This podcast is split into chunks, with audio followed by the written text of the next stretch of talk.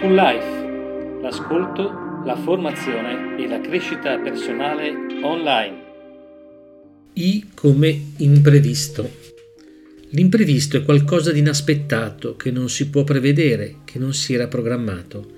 L'imprevisto capita spesso nel bel mezzo di qualcosa che stiamo facendo e ci obbliga a reagire per decidere se proseguire ignorando quanto accaduto oppure dare retta alla nuova situazione che si è andata a creare. Nessuno di noi ama gli imprevisti perché obbligano appunto a riprendere in mano il processo decisionale per adattarlo alla nuova situazione.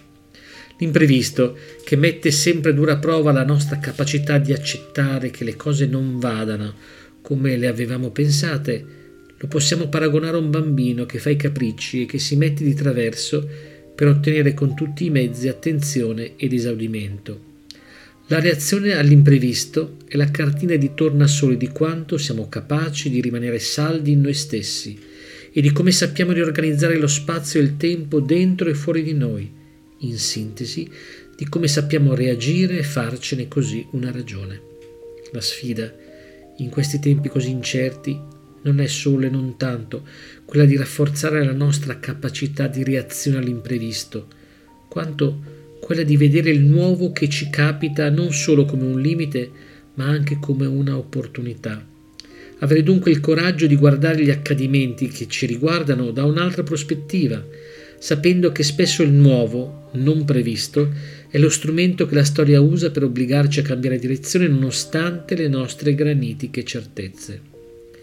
Qualcuno ha affermato che bisogna collaborare con l'inevitabile, cioè bisogna prendere una data situazione, in generale tutta la vita, come una scuola e un campo di apprendimento in cui è possibile per noi capire, imparare e sviluppare nuove soluzioni.